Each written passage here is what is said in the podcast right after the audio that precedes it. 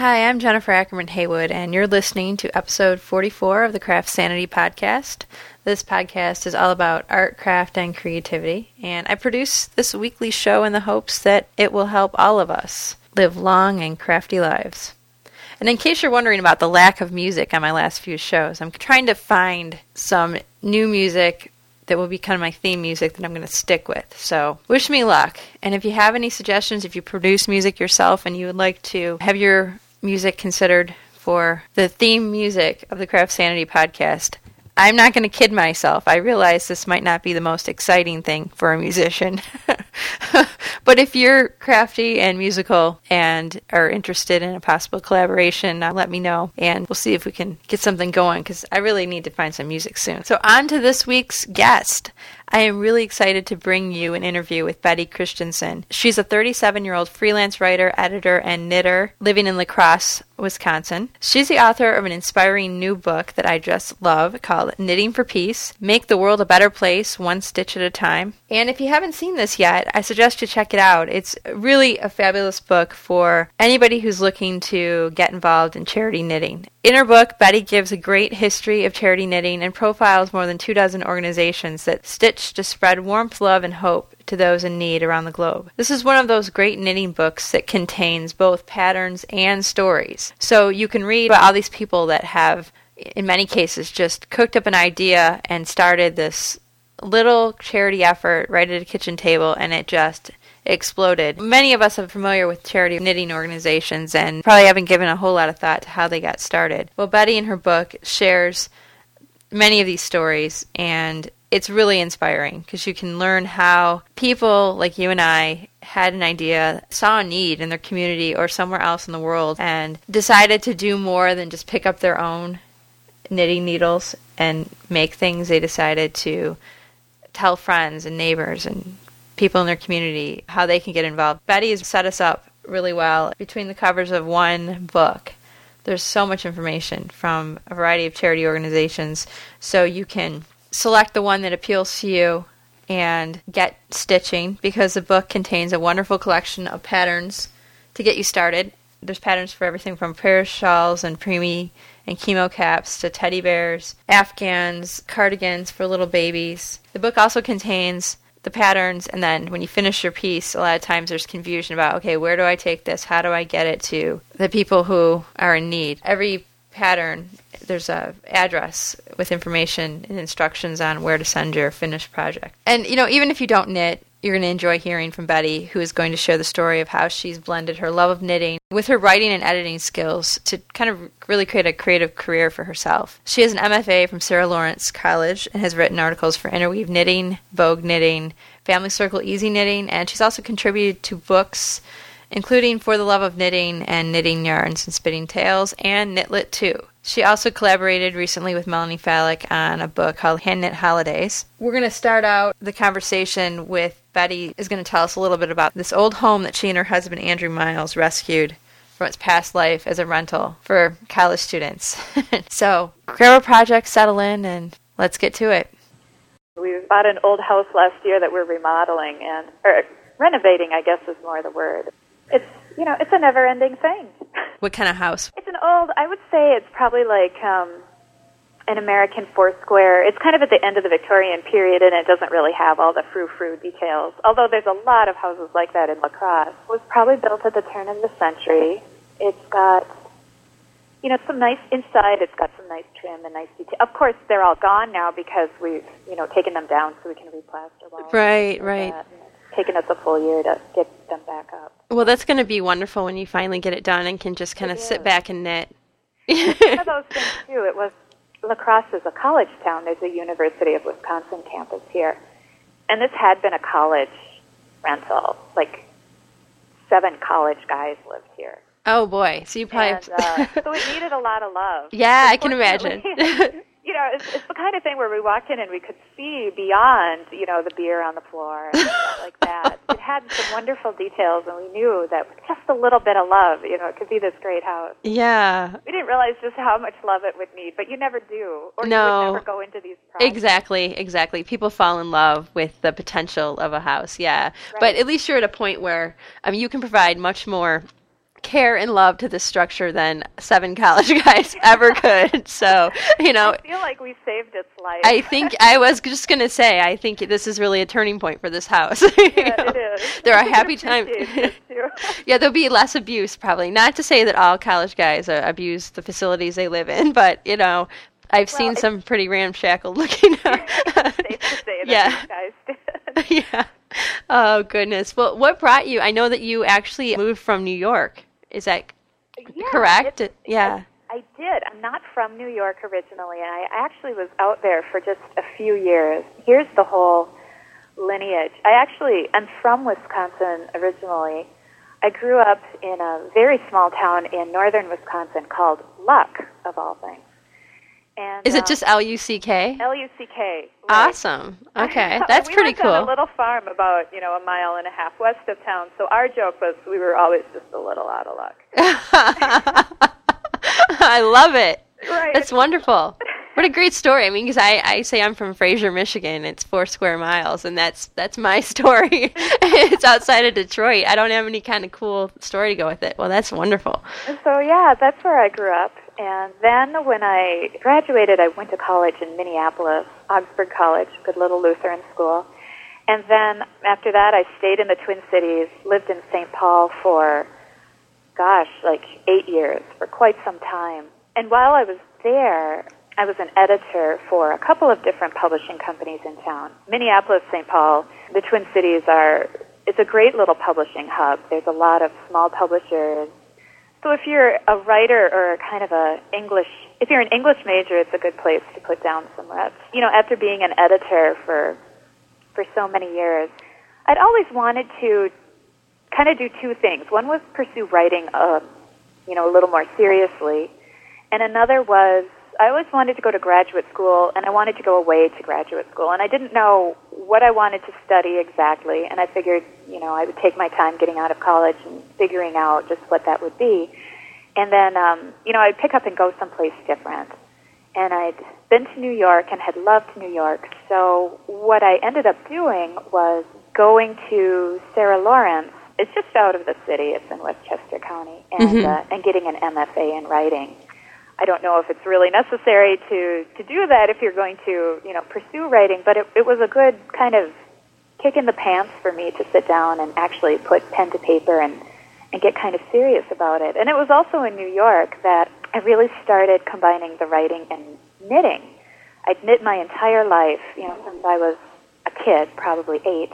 And I remember one of the very first things I did once I got to New York was um, I, I'd seen a flyer on a bulletin board at Sarah Lawrence for, um, I think the knit out. It, it had to be like the first or second one that they ever had in New York. So I went, found some information on the Big Apple Knitters Guild. I thought, oh, great, you know, I'll have a knitting community. So I joined the guild, and one of the speakers at one of the very first meetings I ever went to was Trisha Malcolm of Vogue Knitting. And she was up there doing her presentation, going through uh, the upcoming issue and showing the different projects that were going to be in it. And the whole time I was thinking, I'm a writer, an editor, and a knitter. She must need me. so I literally went up to her afterward and said, you know, I'm an editor, a writer, and a knitter. Do you need me? And she was like, sure. so I started doing, started working for them mostly kind of on a freelance basis, doing editing, and then more and more writing articles for them. Then eventually, and the whole time I'm working on my MFA as well. Shortly thereafter, I met Melanie Falick and began writing for Interweave Knits for her, and that's actually how Knitting for Peace came about. Well, how much time did you take between your undergraduate and your going off to grad school? 1991 to 1999, eight years. What did you do as your project? My degree is in creative nonfiction, and what I'd always wanted to do was write. Um, this is going to sound silly, but write my memoir. Not really my memoir, but you know, you go through life and you pick up stories along the way. Oh, yeah. Some of them are really good. You kind of want to tell those stories, and not just tell the stories, but like make a, a piece of art. Right, right. You know, tell them really well. Tell them in a way that somebody would care about and want to read, and that other people would be interested in. And um, so I went in with the idea that I would come out with kind of a collection of personal essays, I guess, and that would be my the- my thesis project. I guess my focus kind of changed. The stories I wanted to tell ended up being not the ones I ended up telling in the end, but it was definitely a good experience. Not that getting the degree is so necessary for pursuing a writing career, but the opportunity to sit down and be so focused on your writing, Mm-hmm. which if you're like me, it's so easy to do anything but your writing. Oh, You know, exactly. you- especially the writing for yourself. You know, if you're writing for a magazine or something, you've got a deadline, you've got a very specific, you know, idea that you have to get across or a goal to accomplish. And that kind of writing is easy. But but when you want to do something a little different, a little more in a creative vein that has no deadline or no particular you you may not know what the goal is yet. It's really difficult to find the time to just sit down and do that. It seems so difficult. Well, I think part of the reason I know in my experience, I was just thinking about this yesterday. In fact, I was like, you know, I really want to. I mean, I always consider myself a writer first, and I'm not doing a lot of writing, like the kind of real writing that I really think I should be doing, you know, Right. Uh, because I think it's, you know, I work for a newspaper, so every day I'm writing, but it's usually like I basically my profession, the way I think of daily journalism is we publish a series of rough, rough drafts, you know, and we never, we just kind of Oh. come out with, you know, you crank something out in an hour, and of course, when you see it in the paper the next day, you're like, wow. Yeah, if I would have had more time, or you know, if I, someone else would have called back. I mean, it's a. I'm, I'm, so I've never really totally thrilled with, and I'm my own biggest critic, and probably a lot of journalists feel the same way. But mm-hmm. you know, it's so hard then to justify spending weeks or months on something that may never be published. You know, Right, or, or exactly. or to go home after writing and write more. So you said when you went into your MFA program, but did you go in with a portfolio of nonfiction writing, like autobiographical stuff? I had to send some pieces in to be accepted. Um, but I got to tell you, I like wrote them like right before the deadline. Yeah, that's what most of us do, I think. Yeah. I didn't have I didn't have a nice little collection of short stories just waiting to waiting to go. And a lot of the people that I went to school with did. You know, they'd been doing this for some time. They'd been taking themselves more seriously than I had. right. and they'd shown up and they had their little, you know, quarter of a novel or whatever. And those of us in nonfiction, it was a fairly new program at the time, and um, it, so the class, the, those of us in it, there weren't there weren't so many of us, and we all had kind of come from the same place where we just all said, "I want to go to I want to write, and I want to go to graduate school, and uh, and I'll go here, and uh, I don't have any writing, but I can crank some out." And, you know, I, I'm sure there were some of us that were better prepared than that, but but a lot of us kind of went in that way, thinking, well, I don't really know what's next, but this is something I'm very interested in, and this is something that I think will be a good experience and will be worth doing.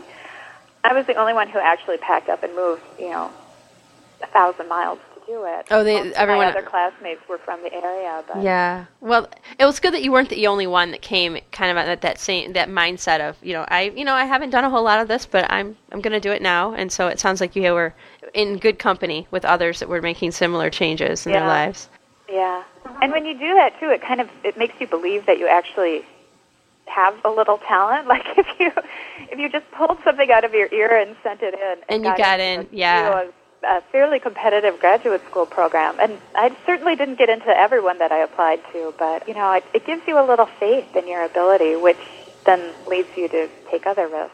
What was the surprising thing? You said you went in with one idea of what you were writing and then ended up writing something else. So, Shortly before I went to graduate school, I'd done a little traveling in Europe.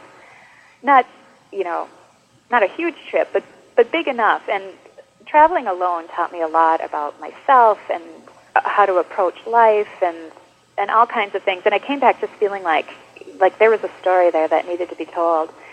And when I tried to write those stories, my classmates weren't nearly as interested in them as I was. They were much better traveled than I was, um, things like that. What they were absolutely and thoroughly fascinated with was my life growing up on this little farm, two, a, a mile and a half out of luck. They just couldn't get over that whole lifestyle and the experiences, and I used words they'd never heard of, like alfalfa and creamery, and you know, that was what they were, and, and that was what they really pushed me to write was was more things from my humble but totally foreign to them background. And so I ended up doing, you know, writing about my family and writing about where I grew up and and things that happened there. So that was kind of the surprise. And did you end up publishing those stories? One got published in uh, creative nonfiction. That had absolutely nothing to do with where I grew up, though. That was a piece on September 11th. Okay. That they put a special online issue together for. But no, you know, I haven't really shopped those at all. And now they're like, you know, they're several years old, and I think, well, I should be writing some fresh material and sending that out. And you know, that hasn't happened. I've written a book in that time, but it's exactly. not what I Exactly. yeah, not but not that graduate school. For. Not that book. But you know what? Though those stories, since they're part of your your childhood, I mean, like you own those stories, and it's probably what your classmates recognize. Because I've sat yeah. in creative nonfiction classes as well, and one of the things I noticed about myself and my colleagues in the class, I mean, is that we sometimes you come in and you think the story you have to write is something that just interests you, but you don't know a whole lot about it and mm-hmm. we sometimes forget that i mean or don't even recognize that there are things we know very well right. we know our own lives we know where we came from and it makes sense to me that they would be so intrigued because you well you heard my response to where you're right, from yeah. I mean that to me is that's that, that the title is right there you know. Just out of luck. Just out of luck. You know i love that. That's a title. You have to do that book someday. Um, i will i will. And i've got a good i've got a good start on it actually. I think we all have the stories that we're meant to write. I attempted to get in a program here in michigan. I ended up writing this diatribe that was like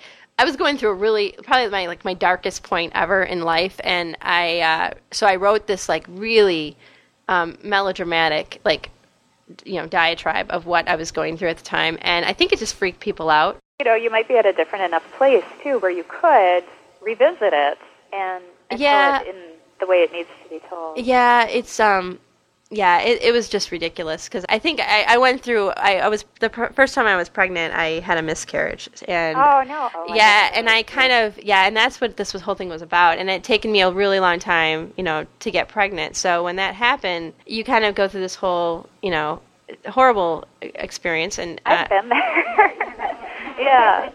Have you written about that or no? I wrote just a little bit. I kind of hinted at it in one story. I wrote about trying to get pregnant, and then there was another woman who wrote, and this is just kind of, it's funny how things get interlocked and kind of connected, but there was yeah. another woman who wrote about having a miscarriage, and then, I don't want to go so far as to say part of the healing process, but she, she lived in Minneapolis, which is the headquarters of one of the charities that I wrote about in my book called the Mother Bear Project. Yeah. She found such comfort in knitting this little bear. And, and by the time the book came out and I actually read that story, I talked to the woman who had started Mother Bear, and I knit with the women who knit for Mother Bear, and uh, and my my story I think came right before hers, and it just I've never met this woman, but it just it, it felt like this neat little circle had just taken place. So it sounds like you've been able to kind of write and knit your way through as well.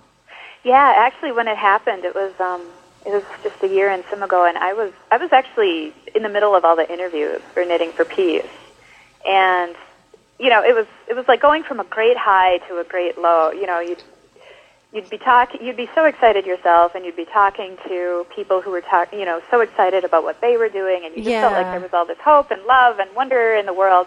And then suddenly crash. And the, the first thing was like, how am I going to do this and keep pressing forward with the yeah, book. Yeah. And the and the truth is, just like you said, you put one foot in front of the other. And other things that really helped at that point too was um, like I remember that that I had an interview scheduled with Peter Haggerty of Peace Fleece the very night that I found out that mine wasn't going to work out.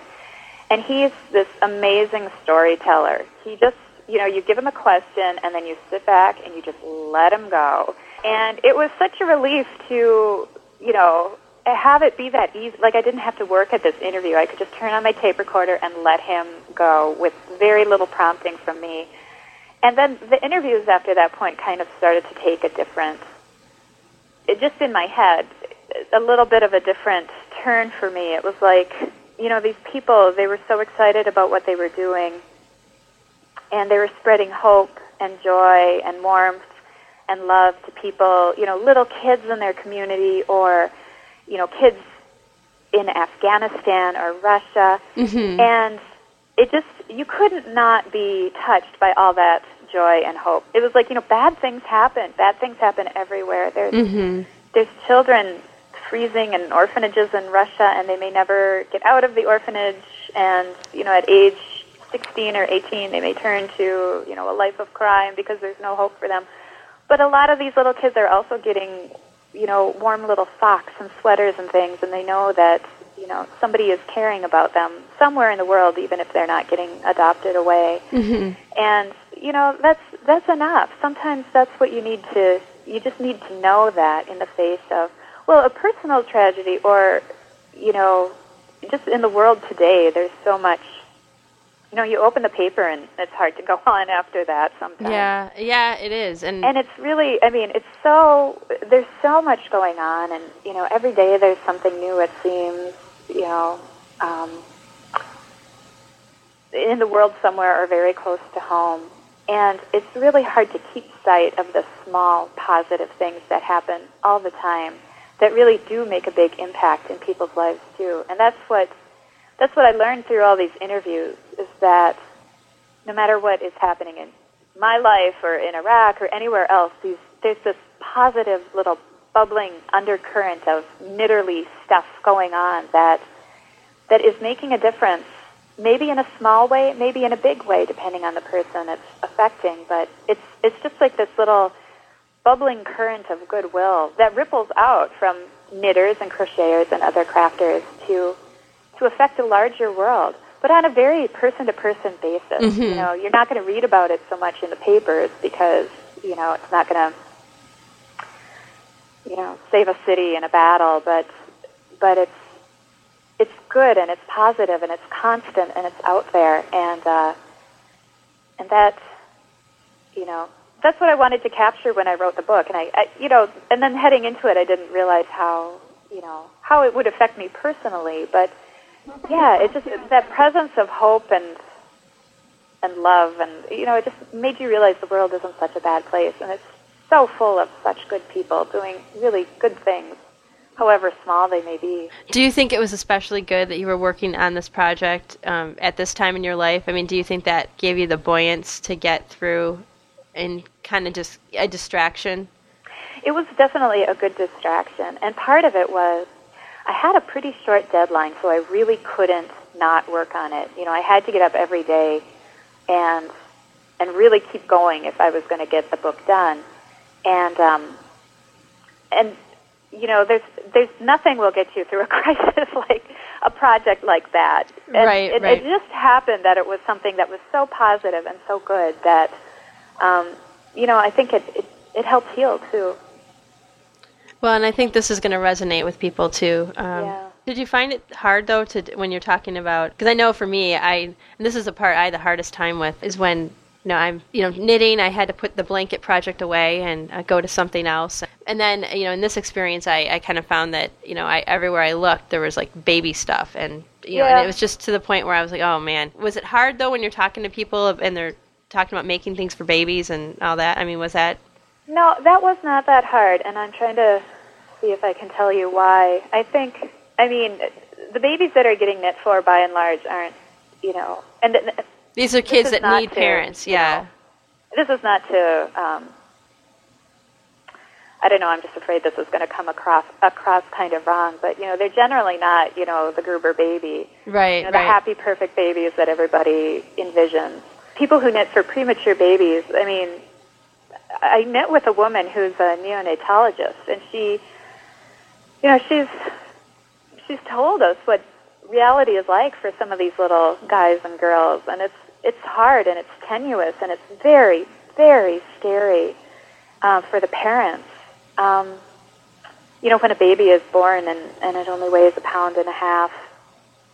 So, on the one hand, you know, you're writing a story about knitting for premature babies, so you're immersed in all this baby stuff, but you, you know, you relate in a different way. It's not like, oh, they have babies and I don't. It's like, wow, you know, we're all struggling with our baby issues. Yeah, no matter yeah, no matter what side right, you're coming no matter from. what it is, and you know, gosh, you know, I may not have had my baby, but you know, how hard it must be to have one that's way too early, and then you know, maybe it doesn't live. Yeah. Oh and God. so yeah. you realize that um, I don't know. The pain is shared. You know, it's not like mine is worse than yours, and you know, I, so I'm feeling more sorry for myself than I do for you. But well, and like, it's really universal. You know, pain is like some, one of those things we all understand. You know, Right. because we've all felt it in some way. And I think some, you know, it's better to come at some of these stories with that perspective too of having, you know, the pain I've had in my life does not compare to some of, you know, say the pain of somebody in, like a woman who's been through the war in Bosnia and lost her husband and her children and things like that. My pain is nothing compared to what she's been through, and and it helps you put that in perspective too, and that helps you move on. It's like, mm-hmm. wow, here's this, here are these women. This is one of the stories in the book about a group of women, and there's many groups in Bosnia and other cities or countries in the world as well, where knitting is really being used to rebuild their lives. It's a job for them. It's a way that they can make money. You know, they're knitting goods by and large for a Western market and receiving a, a pay that is fair, you know, given their locale. So they're, you know, they're earning money. They're being able to support themselves that way and kind of rebuild a life in which they may have lost their house, they may have lost their family, they may have lost their job, and com- their complete lifestyle has been wiped out, and they're starting from scratch. And then in addition, they may have lost loved ones. And you know, we've talked just now about how healing the act of knitting is. hmm So, you know, they're they're earning some money. They're they're knitting, and that just the process of knitting, of creating something beautiful, I think helps get through pain. Um, but then there's also a community that is made among these women, and they talk. You know, they open up, and they're able to share their stories. And yeah, it's, pain is universal, and and knitting helps us through it. Well, I think that your idea to do this book, Knitting for Peace, is just it's a wonderful it's a wonderful book. I because I, I I haven't seen anything like this with the stories because I love the fact that you came at this from the dual perspective of a writer and a knitter. Uh-huh. Because I think that if you were just one or the other, this book wouldn't be what it is. And uh, it's beautiful. I I even like the. I, I'm I'm enamored with everything from even starting with the front cover. I love the choice of pink and brown. Yeah, you that wasn't my choice. You know, Yeah. I can only take credit for the writing. and, Yeah, you know, but I mean, I was just like when I saw that, I was just smiling. I was like, "Wow, this is gonna be fun." You know? happy book. yeah, it really is. And I, well, the whole, you know, the whole concept knitting for peace. I mean, like, who wouldn't want to do that? You know, Right, especially when we hear, you know, turn on NPR and you hear the count how many soldiers we've lost, Right. you know, and it gets to the point where it's overwhelming. But if you can do something, you know, walk into your yarn, local yarn shop and settle in with some other, um, you know, knitters and just kind of, you know, do something to help people overseas or Yeah. even in our country who are in need of, Yeah. you know, um, blankets or dolls or you know, uh, whatever the case may be. It's just, it's just a wonderful project. And I'm, I'm curious about how did you come up with this? I mean, what led you to do this book? Well, I love the idea of knitting for others anyway, and it's something I kind of came to a little late in my knitting career, mostly because I was afraid to knit in public for a long time because as a child I'd been told that the way I was knitting was wrong and, you know, I was supposed to relearn it. And so I was always afraid that, you know, how I knit was wrong and if somebody else saw me do it, they'd make fun of me. And once I got over that, and it took like, it was like 1998 before I got over that you know, I discovered the beauty of knitting in a group. And of course, charity knitters are often knitting in groups. Right. There was, you know, there was a group that met at my local yarn store. I don't remember meeting with them in particular very often, but I do remember walking into that store once and seeing a flyer that was put out by the Minnesota Knitters Guild, who's, you know, they're extremely active in charity knitting. They take on a different charity every quarter, I think, and just knit like crazy for it. And this particular focus was cardigans for deserving babies. The flyer contained a very simple cardigan pattern that you could make with worsted weight yarn that you had lying around the house. And these little sweaters would then go to babies born at local hospitals that, you know, they're- may not have, you know, a going home outfit or going home clothes at all. And of course, this, it- this is like in the middle of winter that this thrust is happening. So you just you couldn't not knit for a little cardigan for a baby. You It know, doesn't have any- right. It might go home in a Minnesota winter without a sweater. Right. That's pretty compelling. Yeah. It is. So I went right home and I got some yarn out of my stash and knit up a little sweater and just the process of doing that was really sweet. You know, I'd, I'd knit presents for family members and things like that, but when you were knitting for somebody you didn't know, especially somebody who seemed so vulnerable, you know, you couldn't help but think about whatever baby might get it and how it might help them through this winter. And it just you know it made you feel good. And you and, and part of that was knowing that you would make somebody else feel good too. You know the mother might be really surprised and happy to get this little thing in the hospital and i was kind of hooked at that point. and then when i very shortly after that i moved to new york and joined the big apple knitters guild which also is very active in charity knitting and i think they get together twice a year or so at someone's big house in Brooklyn, and they just knit like crazy. And I remember working on a pre on preemie caps with them, and I'd also just started sock knitting and discovered that this was a fantastic way to use up leftover sock yarn. Mm-hmm. And uh, you know, you're knitting these teeny little hats, and I remember starting mine at this house and asking the woman next to me if you know if I had the gauge right or something because it just seemed so small. And she said, preemie hats need to fit heads the size of oranges. Oh wow! And I I couldn't even imagine that. You know, I I'd known one premature baby in my life, and you know I I couldn't remember you know how big or small he was, but the size of an orange that was unbelievable to me, and and so that just kind of stuck in my heart. And then when I was writing for Vogue Knitting, they would often I think more through Family Circle Easy Knitting, which they also published at the time. I think it's got a different name now. Every year, I think they would do a sweater drive or a blanket drive or something like that, and then donate, you know, the knitted pieces to a particular charity. I think one year it was Project Linus, and another year maybe Binky Patrol. But you know, so I was starting to see slowly over the years how, you know, how many outfits were doing this and the impact that they were having, and it, it, you start, you know, you get excited about it. You want to jump in and do the same thing. It's like you said about knitting for peace earlier. Who wouldn't want to do that? Mm-hmm. You know. And then, as I wrote more and more articles for the magazines, you know, I, I wrote one about women in upstate New York at a yarn shop who were, um, you know, making scarves that they were selling for breast cancer. And let's see, over time, I wrote about one of the pieces that's in the book is about knitting in prison, Mm-hmm. prisoners who knit and then give these items to people in the community of the prison and all the benefits from that.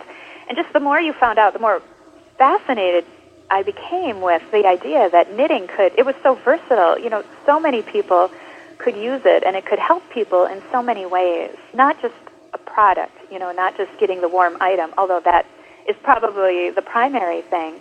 But like in the case of the of the inmates in the prisons, you know, it was giving them self-esteem. It was a new skill that they, you know, a lot of them had never done anything really positive in their lives, let alone create something with their hands that then they could give away and and help somebody with. And it was really transformative for a lot of people in those situations. So it just it, it had such far-reaching effects, and it's such a humble craft. Who knew? you know, who knew that could that knitting could mean so much to so many people. And again, the more I found out, the, just the more excited I got, and the more pieces I kind of accumulated and researched. I thought, boy, you know, if I did just a few more of these, I'd have enough for a book, and that'd be a great story to tell. And I could do these profiles and of all these organizations, and it could be really inspirational, and it would be so much fun to write because I would get to talk to all these people, and and that was that was kind of the idea that I had. And then kind of at the same time, Melanie Falick, who I'd been writing for um, for Interweave, then moved to Stewart Tabori and Chang, where she is now their craft editor. And she she told me as she was making the transition, if you have a good idea for a book, let me know because I'm in a good position to get you published. And shortly after that, I said, well, I do have this idea, and I think it kind of coincided with another idea that um, you know, she'd kind of been kicking around, and I wrote the proposal, and they accepted it pretty much right away, and we were on our way. Well, and I'm so glad you, you did this book because what it does is it makes it really easy for people to knit for charity.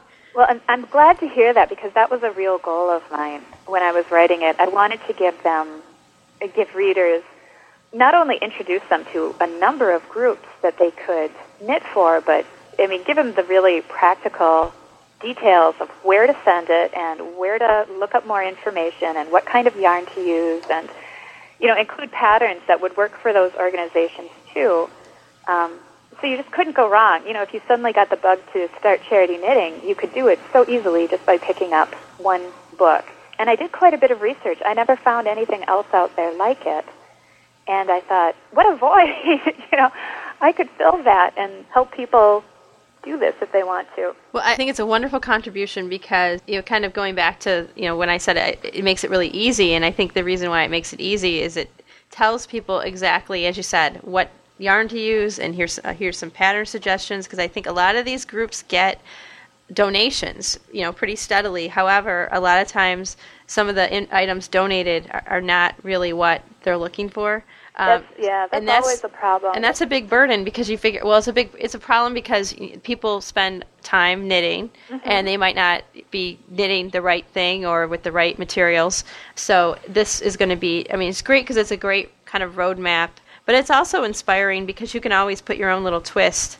You know, if you're making caps or something, I mean, there's obviously plenty of room for personal creativity. Yeah. But this is just for the folks that want to start a group I- am hoping what people do is when they hear you talk and they hear you um, when you go around. Have you been touring around on a book tour? I've been doing a little bit. I've, I've, it's kind of been kept local. I'm, I'm actually having a baby in a couple of months. So oh wow! Well, fantastic. Of, it's fantastic. kind of putting a damper on my, you know. My oh, that's tour. the best kind of damper you can put on a book tour, though.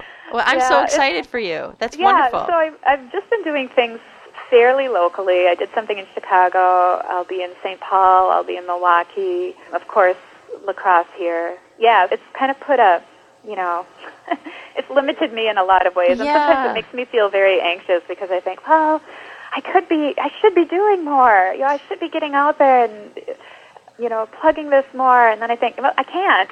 You know? Yeah, but you There's know, only so much I can do. Yeah. So you're doing a lot of knitting for the baby? I have done a little knitting for the baby. I had done I've done a lot of knitting for babies my, you know, whole knitting career. I've got things, you know, that I knit back when I was in 4-H that I thought, "Oh, I'll tuck this away and save it for the baby I'll have someday." And um you know, baby stuff is just fun to knit even if there's no baby in your life. So I've I've got a few pieces that are, you know, in a box in the closet. And I've done a little bit lately, but not not so much.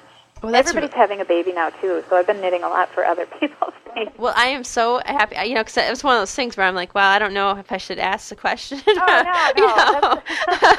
That's, so, uh, so yeah, thank you for sharing that happy news yeah. with us. I think that's fantastic. So, so yeah, so you're not people. Well, getting back to what I was saying when I asked you if you were going to be touring around, I what I hope is when people hear about this book, whether they hear it on the show or they read about it on someone's blog or right. however they hear about the book. What I'm hoping is it inspires people to get together with some friends and um, some knitters in their community, or even you know include some crocheters. These are all knit patterns, but oh, um, you know certainly yeah. uh, teach a friend to knit and set a goal. You know, maybe say, hey, in the next year we want to be able to contribute. Um, you know, one item each to a particular group or each pick a, a, different group, but just to get together maybe once a month and you know work on something because I think yeah. there's it's so rewarding too to be able to give. I know I always feel really good when I'm I give something to somebody like I make something and I give it to them and I, it's well received and and in this case these are people that um, in many cases I mean they need to feel some anonymous love from yeah. you're coming from if you're in an orphanage or you're um, you know you're whatever the case may be. I mean, yeah, in a shelter or anything like that. Yeah, I mean it's it's just a wonderful gift and if you make something and give it away, it's like putting really great karma out into the world. And we can all use a little great karma coming back our way, right? You know? yeah, we could. Yeah, um, and it's, you know, every single organization is really adamant, too, about the handmade aspect. And some of the groups I featured, you know, they do knitting is just one component, like the blanket projects like Project Linus. You know, you can crochet a blanket, you can stitch a quilt, you can make one of those blankets that's just two pieces of fleece tied together, you know, with the fringe tied together all right, around. Right, right. You know, they don't care, but what is most important is the handmade aspect. You know, um, anybody can go out to, you know, the mall or to Walmart buy a blanket and put it in the mail and send it to somebody in need. And while it's filling perhaps a physical need, it's kind of missing the whole point of somebody spent time on this for you. Right. You know, mm-hmm. somebody you don't even know cared enough about you that that they were willing to take time and energy and materials and and create this. And that means a lot to the person on the receiving end. And it's a little hard to track, I think, with some of these you know, with charity knitting and that because even the people in, you know, running the organizations aren't able always to capture the reactions of the people who receive these things, but occasionally they do. And I mentioned the Mother Bear Project before, and that is one where teddy bears are being knit for AIDS orphans in South Africa. And she is one person who is the woman, Amy Berman, who began it. Her contacts in South Africa have sent her lots of photos and things like that of the kids when they receive these teddy bears. And they're all on her website, and they're all just amazing. It's just scores of these beautiful little children with these, you know, just their eyes just, you know, scrunched up with delight and these huge yeah. grins on their faces. And they're holding up these teddy bears so proudly and so happily. And, you know, all you have to do is see a photo or two like that, and you have all the incentive you need to go on mm-hmm. and you know keep knitting. Especially in the states, mainstream media I think doesn't really get it, like why. Yeah why we do these things. Yeah, you know, yeah. I know my newspaper personally, I keep saying, you know, this is the whole DIY movement that's underway right now in this country is really powerful. And there's reasons why people, especially post 9 11, have really wanted to fill their lives with time where they're making things themselves and, and giving them away and contributing in some way. And so I think that what you've really successfully done in this book is kind of summed up, you know, you've, you've, you've talked to the people that run these things and asked them why they do it and given readers all the information they need to make a project that will fit very nicely with each organization and where to send the project when they're done, which is a key thing too, because a lot of times people drop them off someplace and they're not sure if they ever get to where they're supposed to go. Right. So it's just really, I mean, you must feel proud of this. I mean, this is really, I think, great. I do. I feel I feel very happy. You know, I mentioned before that I wrote it in a pretty short amount of time. It was like six or seven months, like too short. I could have easily stretched it out, you know, longer. But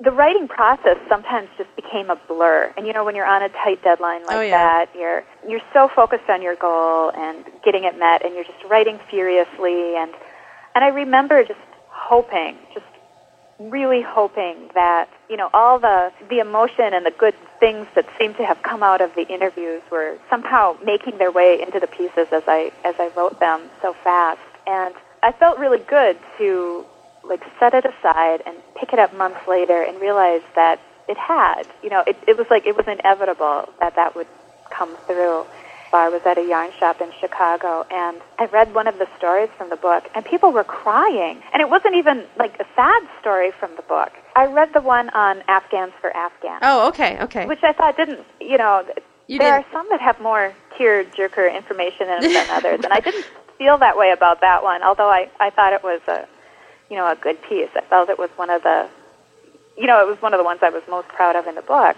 But people were like, how could you read that without crying?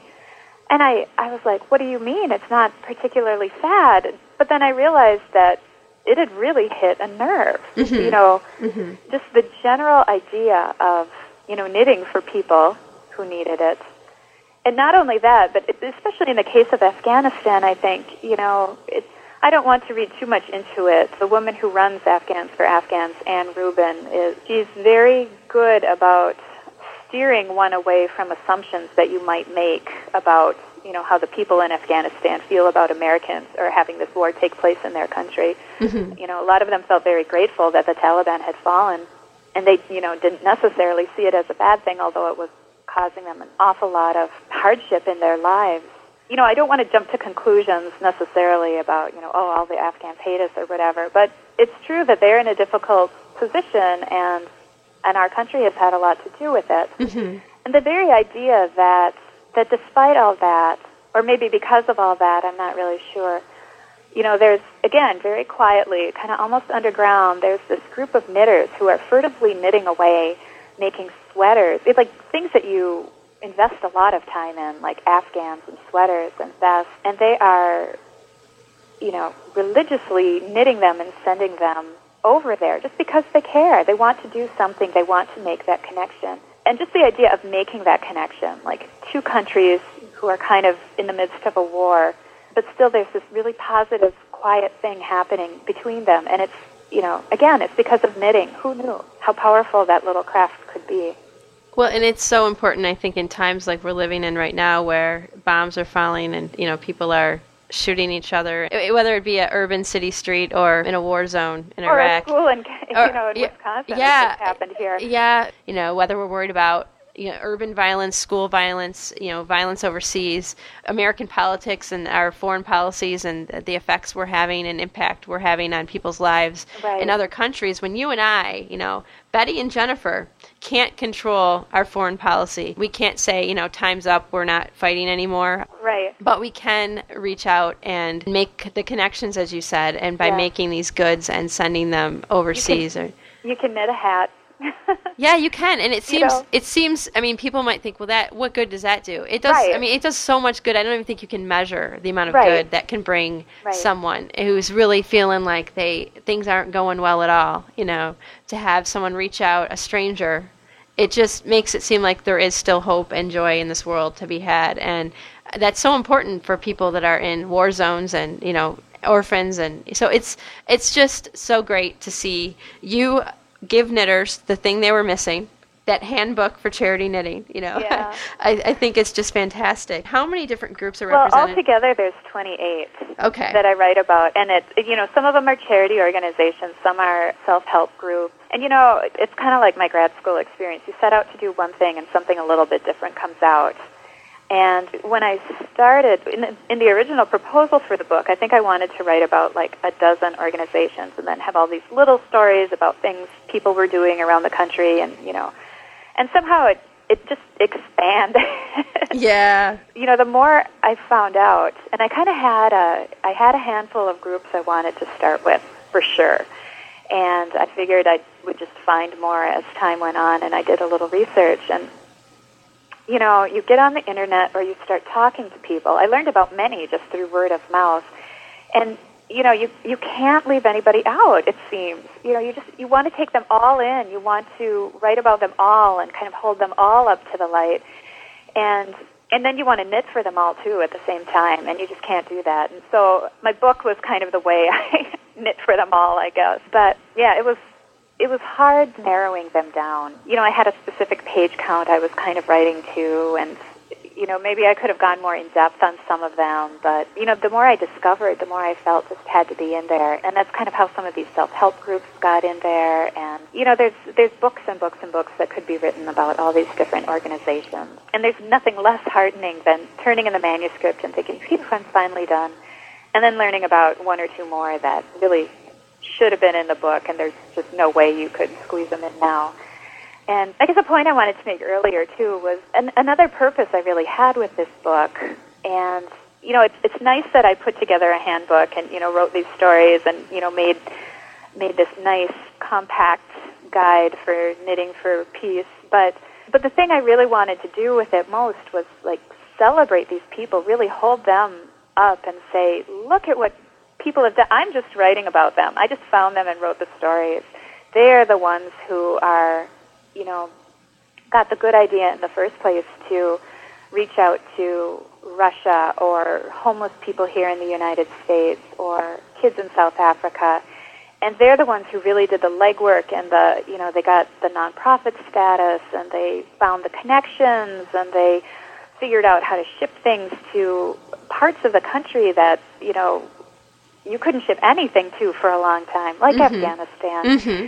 And and so I really hoped that more than anything, I think I kind of wanted to be a tribute to them too, just and and to everybody who knits for these organizations. Just kind of have this little, you know, look at what you all are doing. It's so great.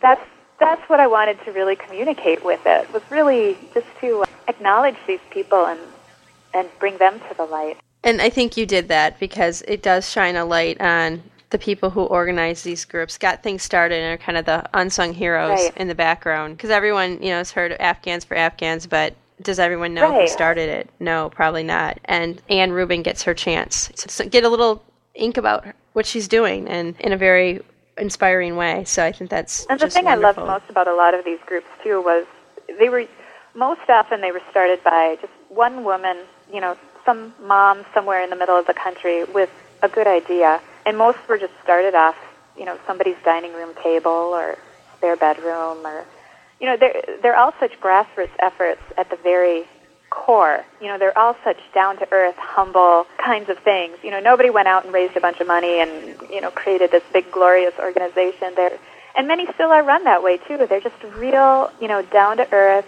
human to human kinds of, of you know operations. Mhm.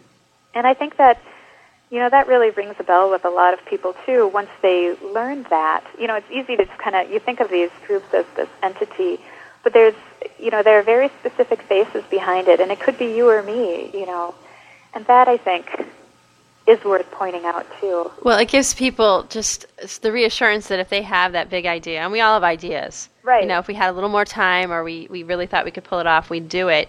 So, for those listening now, if you have that idea, it's it's um, why not get started? You know, and this book is it will give people good information, even if they have an idea to start knitting for a group that maybe is not receiving any kind of hand knit or Right. handmade goods. This is great to read. I mean, if you read this book, you're going to have you know kind of inside information about how all these operations run, and it's just packed full of information of how you can start your own either a, a knitting group that would feed one of these organizations or several of them, or it give you ideas to how to get something started for a group that is not receiving anything right now. You know, and it doesn't have to be, you know, a, a big national or international effort by any means. I mean, you don't have to look very far in your own community to find all kinds of people who need knit things and Sure, and love. sure. Well, there are kids know? who show up at schools and don't have hats and mittens to go on the playground and in the wintertime. You know, I mean, it could be that simple. Find out the school in your area that that has kids that drive. yeah, and and just donate them to the school and yeah, and then I mean yeah. So you're right. You don't have to be sending them around the globe. Yeah, there, there's a woman in a little town next to ours who makes sure that no cat leaves, you know, one of the local humane societies without a little blanket. Oh You know, Every cat that's there gets one Yeah. that goes with them when they're adopted. And you know, I don't know that much about her, but I, I have this image of this person. Just you know, maybe she does this while she's watching TV, or maybe this is you know kind of her hobby thing to do. But she's just knitting away on these little squares, and and every cat that leaves leaves with one of her little blankets. And it, you know, it can be as small, and you know, that's that's not even human touch. That's you know, between a human and an animal, but Mhm. it matters. You know, Well, it sure does matter, and I think that you know whatever you're passionate about, you know, you should follow that and and, and there's contribute. something you know. for everything you're passionate about. That's the amazing thing. you can always find a way to make knitting help. Yeah, I mean that's that's the beauty of knitting, you know, and I think that uh, eventually mainstream media will catch on to that, you know, and know why all these people are gathering, you know, for knit outs and knit ins Right. and Well, wouldn't that be a great way to, you know, end the evening some night? You snap on the news, and in amongst all the stories of, you know, how many have died in Baghdad today. There's how many, you know, blankets were knit to send the kids at the local shelter. I know that uh, there's a group in town that I knit with here, and they're really incredibly prolific. They they knit or crochet blankets that largely baby blankets that are sent to some are sent to Iraq, some to Africa, and then some to the women's shelter here in town. And there's one woman who's kind of the you know the accountant of the group, and she keeps tabs on all the blankets that get finished, and she's also in charge of sending them to wherever they go. So she's constantly sending the tally of how many blankets are in now and where they've gone and how many we've done so far this year. And she keeps trying to get the local media interested. She keeps emailing one particular editor at the paper. And he's like, oh, you know, maybe not this month, but, you know, sometime down the road, maybe we'll cover that. and it's like, just, you know, just do it. You know, give two inches of, of space in the paper to just say, look, these people are knitting blankets and they're, you know, going to the New Horizons shelter, and isn't that great? And look how many they've knit. And, you know, that's really impressive. That's a lot of work.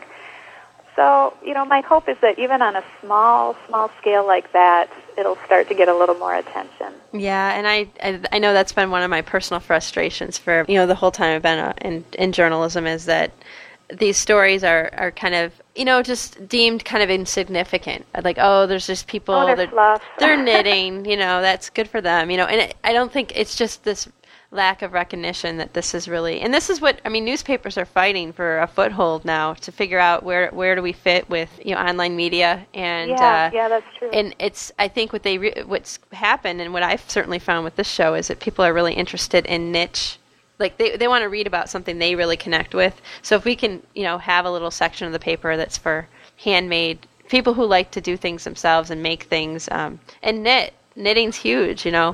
Readers are going to tune into that, you know. So Right. yeah, well hopefully the woman you you spoke of will continue to bother the editor.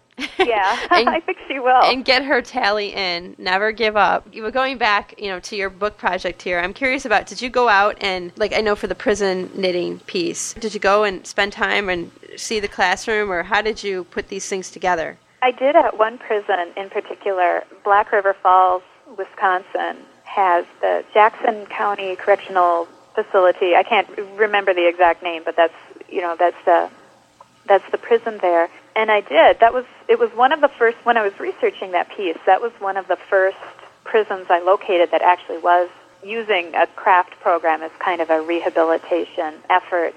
And it was so close. It was just like an hour and a half away. And the way I found out about it was um, actually an exception to the story I just told you. You know, of, of course, I went to the internet and started looking for anything I could on knitting in prison. And a handful of stories in local papers across the country popped up. And those were my first leads for, you know, for the prisons in that story.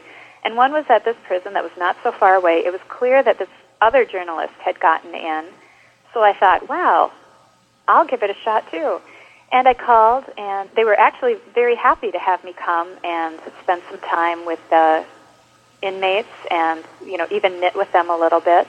And the woman I spoke with, who was kind of in charge of that program, was just so appreciative of any positive press that could be gotten. You know, prisons tend to be pretty negative places anyway. Right. And, and the perception in people's heads of prisons and the people in them are pretty darn negative too. And there's a lot of stereotypes and there's a lot of kind of misinformation.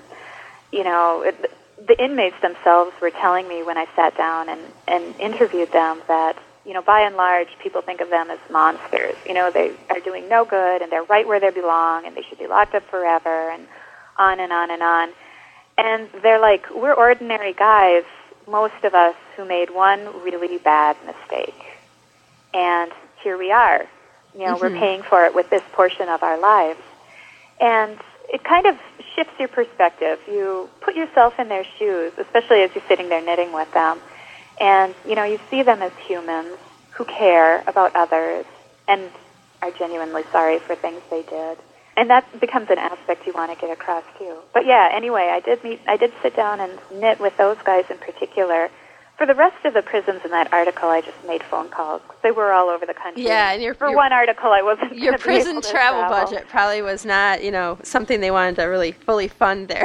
right, exactly. And you know, it's it's it's tough to get into a maximum security prison and knit with those guys too. I'm sure. Yeah, But yeah. um, but by and large, for the book, uh, that was that was pretty much how it happened. They were largely phone interviews. There were a handful of situations in which I was actually able to go and either meet people in person or participate in their group. The Mother Bear Project was just up in Minneapolis, which is you know two and a half hours away and so I was able to meet with a group of knitters in St. Paul who were making the bears and kind of putting the finishing touches on some of the bears that had come in. And that was great. And, you know, any situation like that is so much fun because you really capture kind of the spirit of the charity, I think. Mm-hmm. You know, where people are gathered together and they're having a good time and, you know, everything is kind of fun and lighthearted and happy because people believe in what they're doing and and enjoy knitting so much and enjoy each other and it just it, it was really fun it really puts a face on the organization i think and life into what knitting for charity is all about i happened to be going to san francisco so i did get in on some packing of boxes to go to afghanistan for afghans for afghans and that was that was fun in a completely different way because there they were just coming on the end of a drive for knitted things. And so we go into this basement of this, this you know, old dingy basement of this really kind of industrial looking office building in not the best neighborhood in San Francisco. And there's, you know, these boxes and packages and everything piled up in the corner. And you get to tear into them all, and out comes all these beautiful little knitted things that people have made. And, you know, you get to sort them and pack them in other boxes. And it just, you know, there was so much joy in that, too. It was like, I kept saying, it was like Christmas. Mm-hmm. You know, these presents aren't for us, but it's like Christmas. You know, you get to open them and ooh and ah over them. And, and you know, that was just such a joyful experience too. I wasn't able to do that in every situation with the stories in the books, but I think I got enough of it to really feel like this is what it's all about. You know, it's knitters doing good things for people, but there's just this joy that's involved too, this thrill of giving that, you know, we, I think we don't get enough of in ordinary life anyway. You know, we do things on deadline or we do things for other people and it's work or it's a chore, but it's just do something, you know, for fun, just giving of yourself. It's, you know, there's so much joy in that. So you have made your career. I mean, this is something that's, you know, this you're into the books now, uh, and I know you did. Didn't you do? You collaborated with recently with Melanie on a book on Holidays. Yeah, the holiday book. Right. She. It, it really was her idea, and she, you know, had the vision, and she had the you know, she picked the people to be in it and picked the projects and things like that. But she needed help. It was a great idea. It was a, you know, but she just felt she couldn't do it and do her job at the same time. So she pulled me in. I took care of the writing. I did. I made a lot of the connections with the designers and the yarn companies and made sure that everything behind the scenes happened as it was supposed to. So that was my role in that book. Uh, and it was enough to get the whiff on the title page. but, yeah. Well, but yeah, I, I, you know, collaboration makes it sound like I, you know, it was my idea too, and it really, I have to say, it was all hers. I just, I just stepped in and did a lot of the, of the behind the scenes work. Well, and that's important work because it is important you know, work, and makes... it was, you know, it was a lot of work too, and uh, but fun to be in the midst of that process. You know, I, I'm a freelance editor and writer by trade now, so I still do an awful lot of editing work on books, oftentimes craft books, knitting books in particular but I'd never been so thoroughly involved in putting together, um, you know, a project book like that, where you know I was really in on on making the projects happen and getting them together, and you know, meeting with photographer and things like that. So that was a great experience for me. Well, do you have like the equivalent? Is it like full time work that you're doing with all these? Because pro- it seems like these projects. I mean, they take up a lot of time when you're in the midst of a book project, or if you're editing someone else's book. Uh, I mean, is this something where you're working at kind of a breakneck pace? Maybe not, not breakneck. No, um, it ebbs and flows, just like the publishing calendar does. There's a couple of times a year where there's always more, where I'm working at a breakneck pace, and there's you know more than I can handle and then there's a couple of times where things taper off a little bit, and that's where it's nice to have a project like Knitting for Peace or the Handknit Holidays book that you can really throw yourself into. And the, the work I do for other publishers isn't, you know, sometimes it's on projects that have nothing to do with knitting. But I see. So you yeah. just you enjoy that, but you're editor and writer for other. It's you don't just specialize in crafts exclusively. You're yeah, yeah. But I tend to do an awful lot of crafts because I have so much experience in that area. Yeah. Well, so how many publishers do you work for, would you say? Oh, gosh.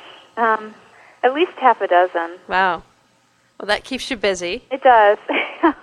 and what can we expect next as far as your writing goes? Do you have any articles or other books coming out? Well, right now I'm just having a baby. then I'll think about the next stage. I would love to do another you know, some kind of a follow up to Knitting for Peace. And I'm kind of, one thing that I didn't get to do nearly enough of in this book that was kind of part of the original vision was kind of going to just little local knitting groups themselves and finding out what just what people what people on the ground you know were doing in their communities and what their favorite patterns were and these bigger groups deserve the attention they get. You know, I'm glad that in this book I've been able to take a bunch and write about them and kind of, you know, like I keep saying, this is starting to sound like a cliche, but you know, shine some light on them. But you know, it's I'd love to take it down a notch and focus just a little bit more on you know you and me, the knitters who are actually taking the time to do this or coming up with their own great ideas in their own communities and making a real impact that way. You know, just around town here, I talk to people about this idea or this book, and they'll you know, I'll find out about something that somebody's doing that I had no idea about. Mhm. You know, people are going into schools and teaching kids to knit and then teaching those kids to make things for other people and give them away. And, you know, there's just so much interesting stuff going on that you would never hear about because it's so small and so local.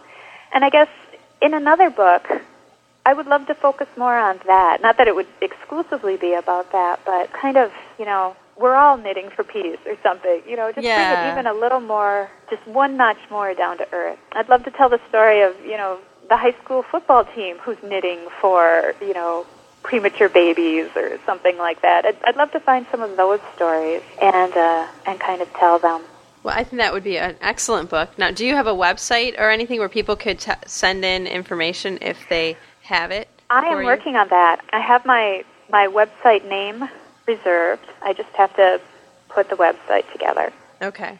So it's imminent, and it will be www.knittingforpeace.com. I have one question I wrote down while we were talking that I didn't ask, but um, who taught you to knit back in the day when you were eight? Oh, the woman. Oh, she was such a dear woman. The woman who lived across the road from us, a mile and a half out of Luck. Her name was Olita Hermanson, and she was uh, the the little community I grew up in, kind of the you know the suburb of Luck, if you will. You know, Luck is a town of a thousand Suburban people. Luck. There were probably you know a couple hundred of us. Uh, was called West Denmark. It was the original settlement in that area, and it had been settled by a bunch of Danes, and she was one of those. And so there were a lot of Danes and Danish influences and lots of knitting going on too. But she um, took me under her wing and taught me to knit. It was my mother's idea. My mother had always wanted to learn, uh, but her mother tried to teach her, and that didn't work out very well. So she kind of grew up thinking she couldn't knit, but darn it, one of her daughters was going to learn. So I um, I had actually tried before I was sent over to Alita's house. I tried to learn from a book, and I must have been like I don't know seven or eight when I did this, and I just couldn't, you know, I just couldn't make the diagrams match what was going on in my hands. I just couldn't make that leap and figure it out.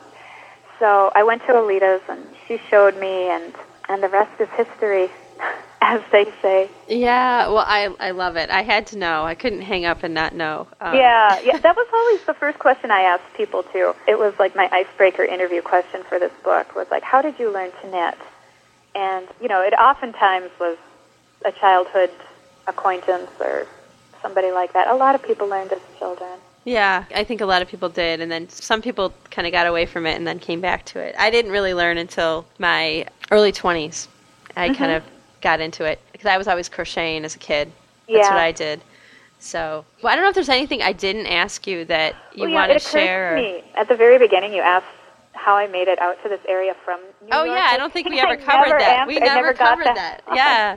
So That's how, a how whole other story. But before, like the year before I left for New York, I met a guy in St. Paul, married him, and he was from southeastern Minnesota, which uh, is La Crosse is right on the border of that part of Minnesota. Mhm. So uh, when the time came to leave New York, and he kind of made me promise that when we were done with our whole New York experience, we could go back to Minnesota. You know, the idea was that we'd come back, and and I said sure, picturing myself back in St. Paul, and we ended up in this little town of like 500 people called Brownsville, Minnesota, right on the border of Wisconsin and Minnesota, and uh, and that's where I wrote the book mostly was in this little office in this little in this building in Brownsville, Minnesota, overlooking the Mississippi River.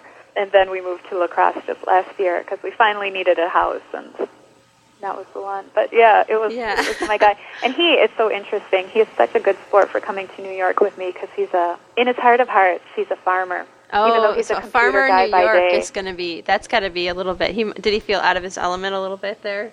In New York? Yeah, yeah, he did. He's really, um, you know, he loves nature. He loves all that kind of thing. And not the biggest fan of cities, but he enjoyed his time in New York too.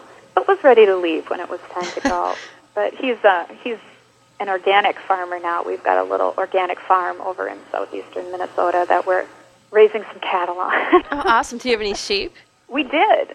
Actually, they weren't our sheep. They were his sister's sheep. She uh, lived out there too, and she got the sheep because she had a border collie, and he needed something to play with. so that's how we ended up with sheep.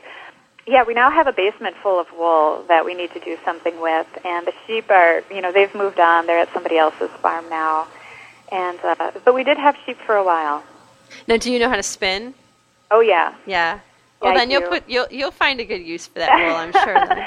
The problem is, like with knitting and everything else, you tend to accumulate the materials, and there's not enough time to do it. All. Oh all. yeah, I have a have a whole fleece that I bought. Um, my oh hus- my god! yeah, my hus- got like three. Well, my husband, well, his great aunt raises sheep, you know. So I thought, wow, this is a great fiber connection for me, right? So I got all excited and I said, I want to. They call it spinning in the grease, you know. And I, I, I was, I was thinking, I'm going to try this, you know. And then what I really found is that it's kind of like icky, you know. I mean, Yeah, like really icky. And I'm like, I wow, prefer the washed kind myself. yeah, I was like, well, this is not going to work, you know. So I, I kind of called her and said, um, yeah, this is kind of dirty. She said, well, I told you it was dirty. And I said, well, yeah. Um, how do I clean it? And so she was trying to, tell you know, explain, you know, how you can clean it by hand and all this stuff. And I think I cleaned that. I, I, I like tried to clean it like three times. Like went through the process three times, and it's still really icky. So I I have it sitting there. I dried it all out on a screens in my basement, and then I decided that I was going to package it back up, and I'm going to one of these days take it to the. There's a mill in Michigan, a couple Yeah. hours away, that will process it for me and dye it to my liking. Right. See, that's that's my latest thing because we um with one fleece we bought before we even got you know fleece from the sheep that we had would we would go to sheep and wool festivals and like buy one occasionally which and then you just end up with more grease fleece that, right, that you you're don't going to do anything with. with. Yeah. And my husband was really into this too, which was fun. We found a way to do it in the washing machine. Oh, you did. Yeah, and you you know the trick is you don't do it in large amounts because if you do, you could gunk up your whole you know drainage system, and that would be really really bad. Right.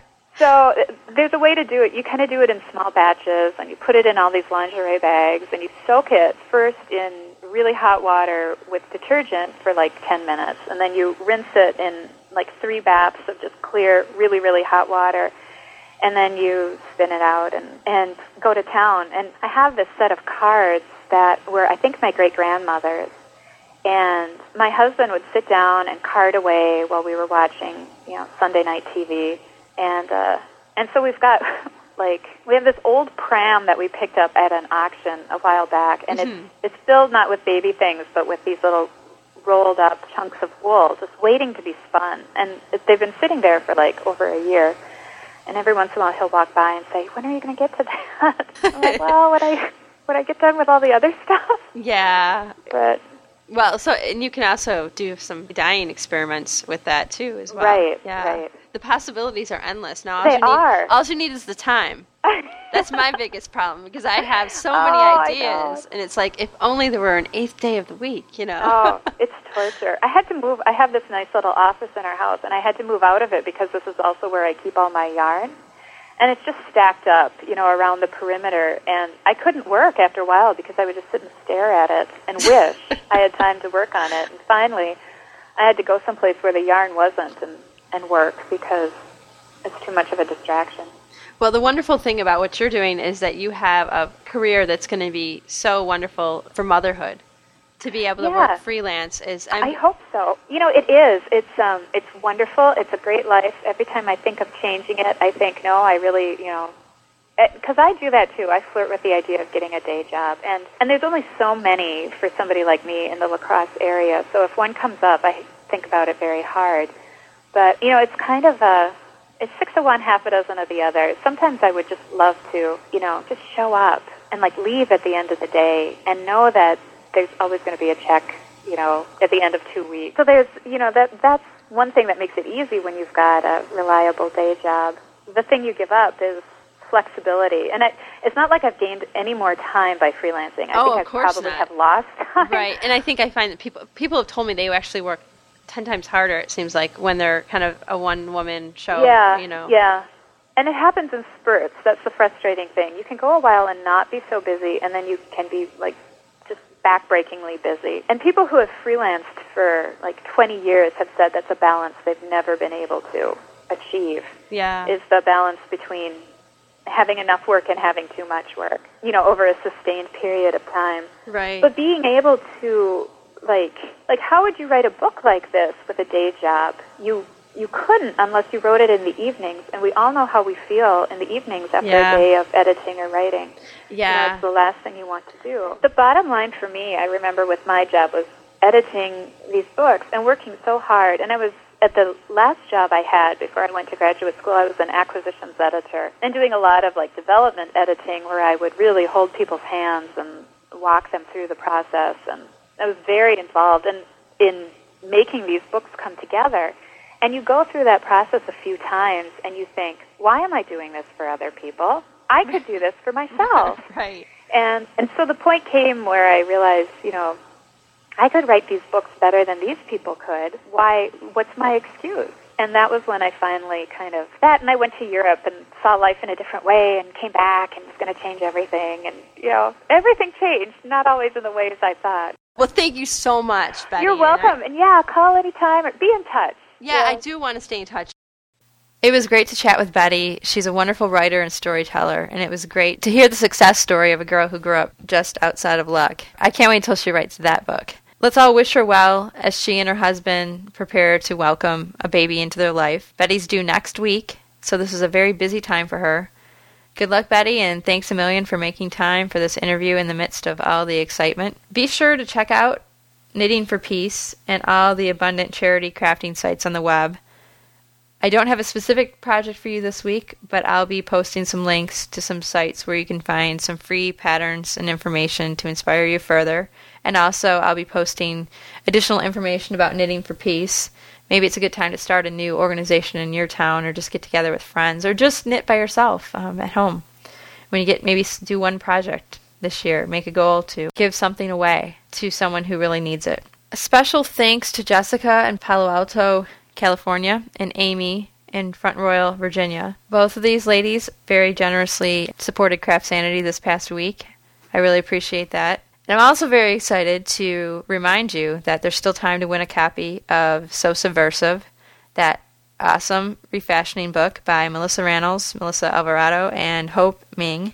I interviewed Melissa A. and Hope for last week's podcast. The publisher, Taunton Press, is giving away a copy of the book. So, what we're going to do is pick a winner at random. All we're asking you to do to enter is snap a picture of your latest refreshing project and send it to Jennifer at craftsanity.com. That's me. And please write contest in the subject line of your email and include your mailing address. So if your name is drawn, we can get that book to you right away. The deadline is Tuesday, November 28th, so there's still time. After we get all the entries, Abby, CraftSanity's Vice President of Fun, also known as my two and a half year old daughter, will randomly select one lucky winner. So good luck, everyone. And thanks for listening. Keep the great show suggestions and feedback coming. And feel free to post a comment on the blog if you feel so moved or so inclined. Hearing from you in any way really helps as I plan for next year's slate of interviews. Have a fantastic week, and don't forget to craft sanity, my friends.